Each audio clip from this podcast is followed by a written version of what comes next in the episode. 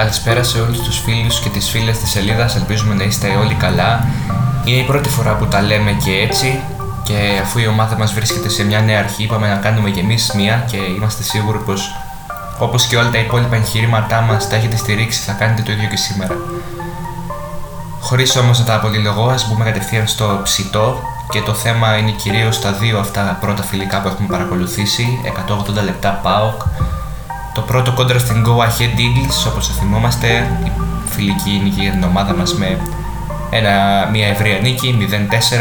Στο δεύτερο παιχνίδι ε, επιφυλάσσονταν κάτι διαφορετικό, ήρθε η ήττα με 2-1. Σίγουρα όχι κάτι το οποίο περιμέναμε να δούμε με βάση το πώς κυλούσε το παιχνίδι. Όμως είμαστε εδώ κυρίως για να ασχοληθούμε με το πόσο με τον ρόλο που παίζει μάλλον η προετοιμασία εν ώψη της νέας σεζόν και των πρώτων επισήμων παιχνιδιών και την βαρύτητα την οποία πρέπει να δίνουμε σε αυτά τα φιλικά παιχνίδια.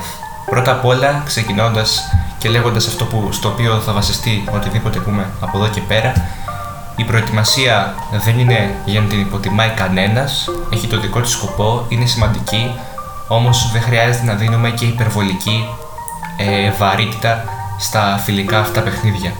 Σίγουρο είναι πως το σχήμα το οποίο έχουμε παρακολουθήσει, γιατί έχουμε δει τέσσερις διαφορετικές εντεκάδες σε τέσσερα διαφορετικά ημίχρονα, δεν έχει καμία απολύτως σχέση με αυτό που θα βλέπουμε ε, στα επίσημα παιχνίδια ξεκινώντας από τις 20, από τις 21 συγγνώμη, με την Λεύσκη Σόφιας. Το σχήμα θα αλλάξει, θα έρθουν νέοι παίκτες. Θυμίζουμε ότι η μεταγραφική περίοδος τελειώνει στις ε, τα τέλη Σεπτεμβρίου.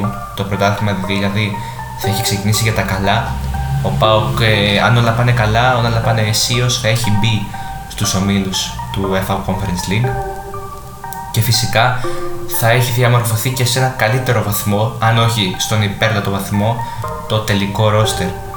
Έτσι έχουμε δει μέχρι στιγμής και τα έξι νέα πρόσωπα να αγωνίζονται.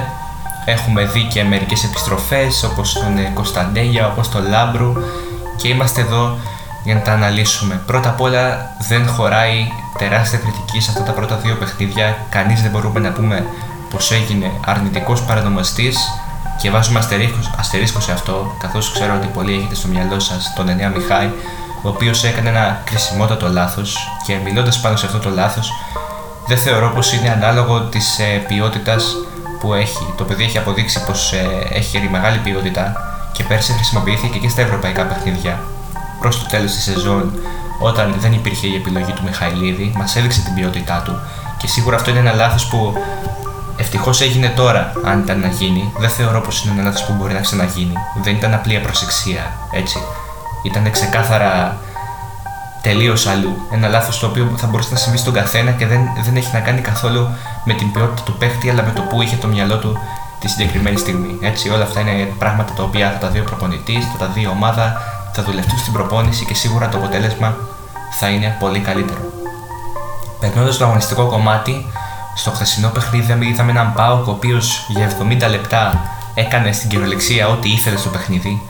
Η πρώτη τελική φάση που δεχτήκαμε ήταν στο 61 μετά από λάθος συνεννόηση της άμυνας και τα δύο γκολ που δεχτήκαμε κατόπιν ήταν από λάθος συνεννόηση και από ατομικά λάθη και αυτό σίγουρα δεν δείχνει καλά στοιχεία όσον αφορά την αμυντική λειτουργία, όμως από την άλλη δείχνει κιόλας. Δείχνει ότι κάτι έκανε σωστά. Δεν μπορεί να κόντεψες να περάσεις δύο παιχνίδια χωρίς να δεχτείς γκολ. Τελικά να δέχτηκες δύο, όμως δεν είναι πολλά αυτά τα οποία θα μπορούσαν να είχαν αποφευχθεί. Αυτό δείχνει πως η ομάδα είναι σε ένα καλό δρόμο και το τελευταίο πράγμα που χρειάζεται τώρα είναι η κριτική του κάθε ένα. Ατομικά, όπως είπα, δεν ε, μπορώ να χρήσω κάποιον ως αρνητικό παρανομαστή, ως τον αδύναμο κρίκο Είδαμε παίχτες οι οποίοι θα πάρουν χρόνο στην προετοιμασία και κατόπιν σίγουρα θα αγωνιστούν περισσότερο με τον Πάουκ Β. Και αυτό το λέμε για παίχτες τύπου περισσότερου Παναγιώτου, Κουγεράκη, Ταλιχμανίδη, οι οποίοι δεν είναι το παρόν του Πάουκ, έτσι, όμως είναι σίγουρα το μέλλον και έχουν πολλούς παίχτες δίπλα τους οι οποίοι θα μπορούσαν να τους ε, μάθουν πάρα πολλά. Πιθανότατα ο Πάοκ να μπει στο πρώτο επίσημο στις 21 Ιουλίου με διδήμο στόπερ τον Κάργα και τον γκασον. Αυτό είναι κάτι το οποίο αναρωτιέστε πολύ και αυτή είναι η πιθανότερη λύση που θα σκεφτεί ο Λουτσέσκου. Θυμίζουμε ότι ο Νάσμπεργκ θα έρθει μετά στις 31 Ιουλίου στη Θεσσαλονίκη, γιατί τότε λύγει το συμβόλαιό του με την τρέχουσα ομάδα του, η οποία δεν είναι διαθέσιμη να τον παραχωρήσει νωρίτερα. Όσον αφορά τις υπόλοιπες γραμμές του γηπέδου, υπάρχουν, υπάρχει βάθος στο κέντρο, υπάρχουν επιλογές όπως ο Τσιγκάρας, ο Ντάντας τώρα, ο Φελίπε Σοάρες, Αουγκούστο, Βαμπ, Καντουρί. Με τριάδα συνηθίζει να παίζει ο Πάουκ, έτσι όχι κάτι εναλλακτικό. Με δύο χαφ και έναν προθυμένο πίσω από τον Ολιβέρα που θα ξεκινάει ως βασικός. Πάνω κάτω αυτό θα είναι το σχήμα στα πρώτα παιχνίδια. Δεν μπορούμε να πούμε πολλά με σιγουριά. Ο Λάμπρου σίγουρα δεν θα ξεκινήσει ως βασικός. Έχουμε τον Κωνσταντέγια, ο οποίος θα αγωνίζεται στην πρώτη ομάδα, κυρίως ο οποίος έχει φανεί τρομερά αλλαγμένος μετά την επιστροφή του, πολύ πιο όριμος και αυτό δεν το δείχνει μόνο το γκολ, αλλά το ποδόσφαιρό του γενικά. Παρόμοιοι παίχτε είναι όπως ο Κουαλιάτα, που σίγουρα θα πάρει πολύ περισσότερο χρόνο, γι' αυτό άλλωστε ήρθε. Και θα ήθελα να σταθώ και λίγο στον Ρικάρντο, ο οποίος ήρθε και με βλέψεις για την β' ομάδα, όμως δεν θεωρώ πως αυτό θα ήταν το κατάλληλο να συμβεί. Σίγουρα έχει πάρα πολλά περιθώρια βελτίωσης, όμως μας έδειξε και καλά στοιχεία, τα οποία πιστεύω προσωπικά πως θα ήταν χαράμισμα, να το πω έτσι, στην ε, ομάδα του Παύλου Γκαρσία. Για κάτω από τα δοκάρια τα έχουμε πει. Ο Κοτάρσκι ήρθε για βασικός. Ο Πάο, Κομπότο, ο Λουτσέσκου φαίνεται ότι θα τον εμπιστευτούν πάρα πολύ. Υπέγραψε πενταετές συμβόλαιο. Κάτι που δείχνει αυτό που μόλις είπα, το αποδεικνύει.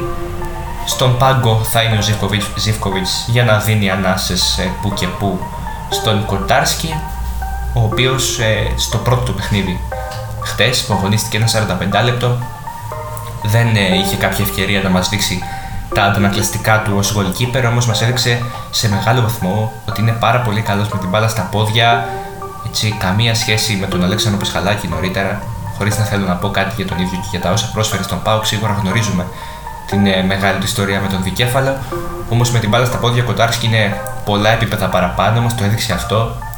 Και σίγουρα ε, έχει πολλά ακόμα να αποδείξει, πιστεύω ότι θα ανταπεξέλθει στις προσδοκίες, αρκεί και εμείς να μην είμαστε βιαστικοί να τον κρίνουμε με τις ε, πρώτες του εμφανίσεις. Αυτά για σήμερα, πολύ σύντομα και για να γνωρίσουμε κι εμείς λίγο το περιβάλλον εδώ. Ελπίζουμε να έχουμε ωραία, να αποκτήσουμε ωραίες εμπειρίες και από εδώ στη συνέχεια. Εμείς θα τα λέμε εδώ ε, πολύ συχνά, ίσως και δύο-τρεις φορές την εβδομάδα, μετά από παιχνίδια σίγουρα και όσο μπαίνουμε και για τα καλά στη νέα σεζόν θα έχουμε όλο και περισσότερα να πούμε και να αναλύσουμε. Καλή συνέχεια σε όλους, να περνάτε καλά και να έχετε ένα καλό καλοκαίρι.